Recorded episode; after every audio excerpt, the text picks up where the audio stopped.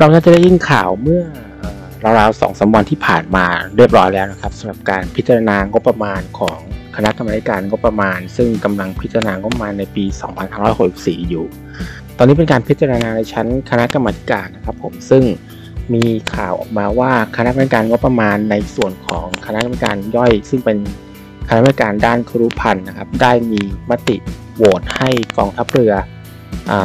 สามารถจัดหาเรือดำน้ำ S26T จากประเทศจีนในลำที่ 2 และลำที่ 3 ด้วยคะแนนเสียง 5 ต่อ 4 ซึ่งต้องใช้คะแนนเสียงชี้ขาดจากประธานกรรมธิการนะครับผมในตอนนี้เนี่ยแม้ว่ากองทัพเรือจะบอกว่าไม่ได้มี MOU หรือว่าไม่ได้มีสัญญาผูกมัดที่จำเป็นที่จะต้องจัดหาเรือดำน้ำลำที่ 2ลำที่ 3 ภายในปีหน้า ซึ่งคือปี 2564 เนี่ย แต่ก็ยืนยันความจำเป็นในการต้องซื้อนะครับ แล้วก็ยืนยันความจำเป็นในการซื้อทั้งสองลำด้วยนะครับ เพราะว่ามีกรรมธิการท่านหนึ่งพยายามจะบอกว่าขอซื้อลำเดียวได้ไหมกองเรือยืนยันว่าไม่ได้ยังก็ต้องซื้อ 2ลำนะครับ ผมเพราะว่ากองทัพเรือให้ให้เหตุผลว่าอันนี้เป็นราคาโปรโมชั่นนะครับคำว่าราคาโปรโมชั่นเนี่ยให้เราตีความ น่าจะหมายถึงคำว่าเป็นราคาที่ซัพพลายเออร์ซึ่งในกรณีนี้คือจีน ล็อกราคาเอาไว้หรือยืนราคาเอาไว้ เราจินตนาการง่าย ๆ เหมือนเวลาเราซื้อของบริษัทซื้อของนะฮะเราขอใบเสนอราคาจาก supplier supplier บอกว่ามีมีระยะเวลายืนราคา 60 วัน แปลว่าภายใน 60 วันนี้ราคาตามใบเสนอราคานี้จะยังคงอยู่เท่านี้ไม่มีการเปลี่ยนแปลงไม่ลดไม่เพิ่ม อันนี้น่าจะเป็นกรณีเดียวกัน เพราะเราคาดว่าการเซ็นสัญญาซื้อเรือดำน้ำลำลำลำแรกเนี่ย มีการเพิ่มออปชันในการซื้อลำที่ 2ลำที่ 3คำว่าเพิ่มออปชันเนี่ยหมายถึงว่า เราสามารถที่จะซื้อเรือดำน้ำลำที่ 2ลำที่ 3 ในราคาที่ระบุไว้ ในสัญญาการจัดซื้อเรือดำน้ำที่ลำที่ 1 แต่ทั้งนี้ไม่ได้หมายความว่าจะต้องซื้อนะครับ มันสามารถซื้อก็ได้หรือไม่ซื้อก็ได้ ซึ่งถ้าซื้อก็ได้ตามราคาที่ระบุไว้ ถ้าไม่ซื้อมันก็อาจจะเป็นราคาอื่น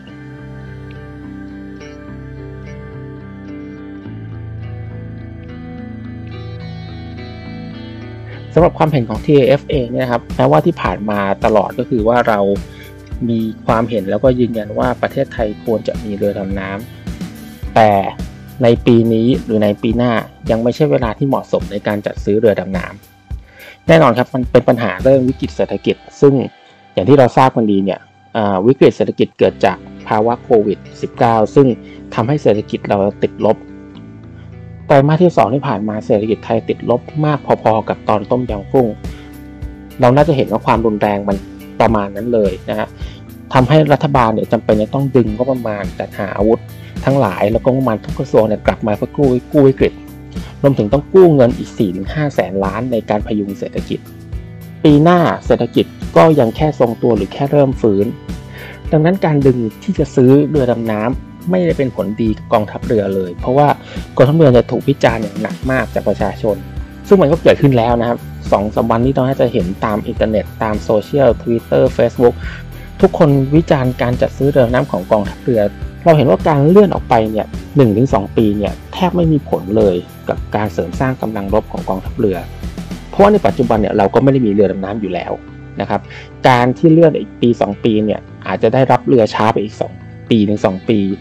แผนการวางกำลัง หรือแผนการเสริมสร้างกำลังรบปรับอีกปี 2 ปี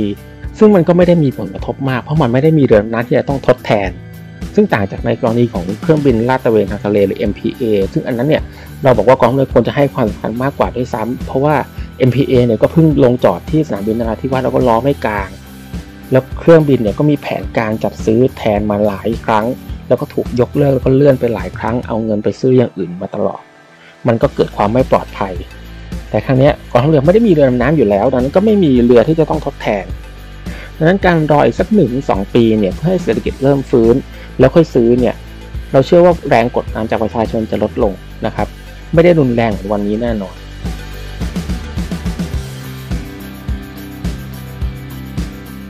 หรือในทางกลับกันเนี่ย เราเชื่อว่าจริงๆแล้วกองทัพเรือมีทางออกที่ดีกว่าในการซื้อเรือดำน้ำแล้วให้ผลตอบแทนทางเศรษฐกิจด้วยนะครับยกตัวอย่างเช่นในกรณีของมาเลเซียเนี่ยซึ่งเขาซื้อเรือดำน้ำ Scorpène จากฝรั่งเศส มาเลเซียเนี่ยมีการทำ counter tradeหมายความว่าฝรั่งเศสเนี่ยจะต้องซื้อน้ำมันปาล์มแล้วก็สินค้าเกษตรของมาเลเซียกลับไปรวมถึงต้องถ่ายทอดเทคโนโลยีให้บริษัทของมาเลเซียด้วย ซึ่งให้บริษัทของมาเลเซียมีขีดความสามารถในการซ่อมบำรุง มีขีดความสามารถในการพัฒนาระบบบางระบบของเรือดำน้ำโดยรวมแล้วเนี่ยรัฐบาลมาเลเซียคำนวณว่าผลประโยชน์ที่ได้กลับมาจากการตอบแทนทางเศรษฐกิจ แล้วก็การทำ counter trade การทำเทคโนโลยี transfer ให้กับภาคอุตสาหกรรมของมาเลเซียเนี่ยทำให้มาเลเซียประหยัดงบประมาณไป 50%หมายความว่าเงินที่จ่ายไปการจ่ายไปในการซื้อเรือดำน้ำราวๆสามหมื่นกว่าล้านบาทเนี่ย มาเลเซียจ่ายไปจริงๆ แค่หมื่นกว่าล้านเท่านั้นเอง เพราะนอกนั้นเนี่ยได้ผลตอบแทนกลับมาในการพัฒนาเศรษฐกิจ แล้วรัฐบาลมาเลเซียก็เก็บภาษีกลับมาได้ แต่สำหรับในกรณีของกองทัพเรือเนี่ยผลตอบแทนทางเศรษฐกิจยังไม่มีเลย เพราะว่ากองทัพเรือจ่ายเงินซื้อเรือดำน้ำไปอย่างเดียว แล้วก็รับเรือดำน้ำมาอย่างเดียว ไม่ได้เกิดผลตอบแทนทางเศรษฐกิจจีนไม่ได้จำเป็นที่จะต้องซื้อสินค้าเกษตร หรือไม่จำเป็นต้องถ่ายทอดเทคโนโลยีให้บริษัทไทย งานทั้งหมดในการต่อเรือเนี่ยเกิดขึ้นในอู่ที่เมืองอู่ฮั่นทั้งนั้น ดังนั้นเนี่ยมันเลยไปดูเป็นการกระตุ้นเศรษฐกิจของจีนมากกว่ากระตุ้นเศรษฐกิจของไทย และกองทัพเรือก็จะได้เรือดำน้ำเพื่อมาเสริมสร้างความมั่นคงเท่านั้น ซึ่งในปัจจุบันเนี่ยเรายืนยันว่าไม่เพียงพอแล้วนะครับงบประมาณทางทหารเนี่ยจำเป็นที่จะต้องส่งผลต่อประเทศมากกว่าความมั่นคงอย่างเดียว เช่นเดียวกับกระทรวงอื่น ซึ่งมีการลงทุนแล้วต้องส่งผลต่อประเทศมากกว่าวัตถุประสงค์เดียว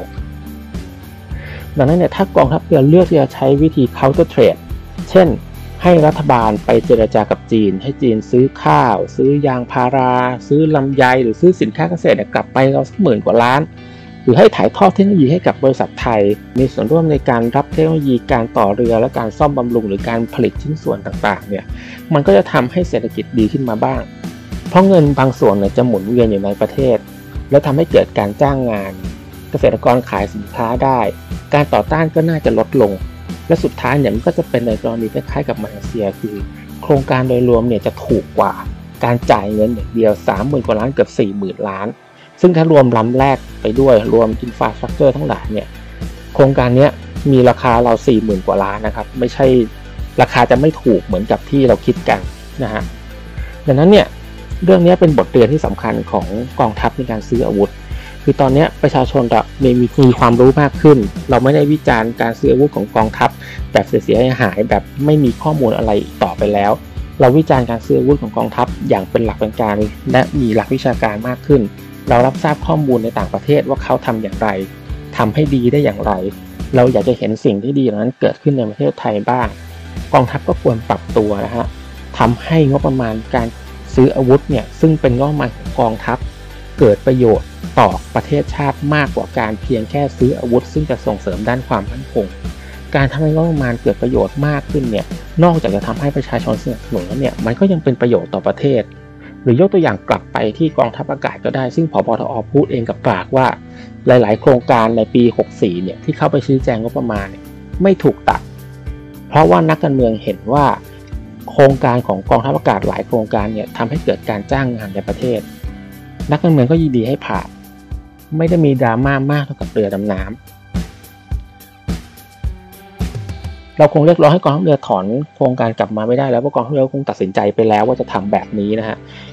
ดังนั้นเนี่ยเราก็คงขอเรียกร้องใหม่ในอนาคตว่ากองทัพเรือควรจะคำนึงถึงเสียงของประชาชนบ้าง แล้วก็คำนึงถึง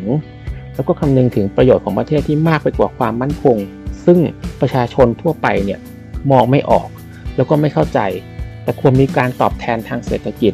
ให้กับประชาชนบ้างทำให้ประเทศไทยขายของได้บ้าง เรากำลังจ่ายเงินเกือบไม่ใช่เกือบแหละ เรากำลังจ่ายเงินมากกว่า4 0 0 0 0ล้านให้กับจีน มันทำให้เรามี bargaining power หรือมีอำนาจการต่อรองสูงอยู่แล้ว การเจรจาให้จีนซื้อข้าว ซื้อยาง ซื้อลำไยหรือถ่ายทอดยีให้กับบริษัทไทยเนี่ยมันเป็นไปได้อยู่แล้ว ขึ้นอยู่กับการเจรจา เพราะเหล่าทัพอื่น แม้แต่โครงการอื่นของกองทัพเรือเองก็เจรจาได้ดีลแบบนี้และประสบความสำเร็จ แต่ทำไมโครงการนี้ไม่มีสิ่งเหล่านี้เกิดขึ้น นี่ก็เป็นคำถามที่เราต้องถาม แล้วก็เราก็อยากได้คำตอบจากกองทัพเรือเช่นกัน เราก็อยากให้ประชาชนอย่างเรานะครับ จับตาดูการจัดหาอาวุธของกองทัพทุกเหล่าในอนาคต ถ้ามีการดำเนินงานในโครงการที่ดี แล้วก็เป็นประโยชน์ต่อประเทศมากไปกว่าการได้อาวุธเนี่ยก็อยากให้ทุกคนสนับสนุน หรือถ้าการดำเนินงานโครงการไม่ค่อยดีเนี่ยเราควรจะต้องคัดค้านเพื่อให้เสียงของเราเนี่ย ไปถึงกองทัพเรือ หรือไปถึงกองทัพบบกหรือไปถึงกองทัพอากาศ เพื่อให้เหล่าทัพรู้ว่าประชาชนเนี่ยจับตาดูเขาอยู่ แล้วเงินที่เขาใช้ก็คือเงินภาษีของประชาชนคือเงินของพวกเรานี่เอง ดังนั้นเนี่ยมันก็ควรจะเกิดประโยชน์สูงสุด ทั้งต่อประเทศชาติ ต่อกองทัพเองและแน่นอนคือต่อประชาชนพวกเราครับ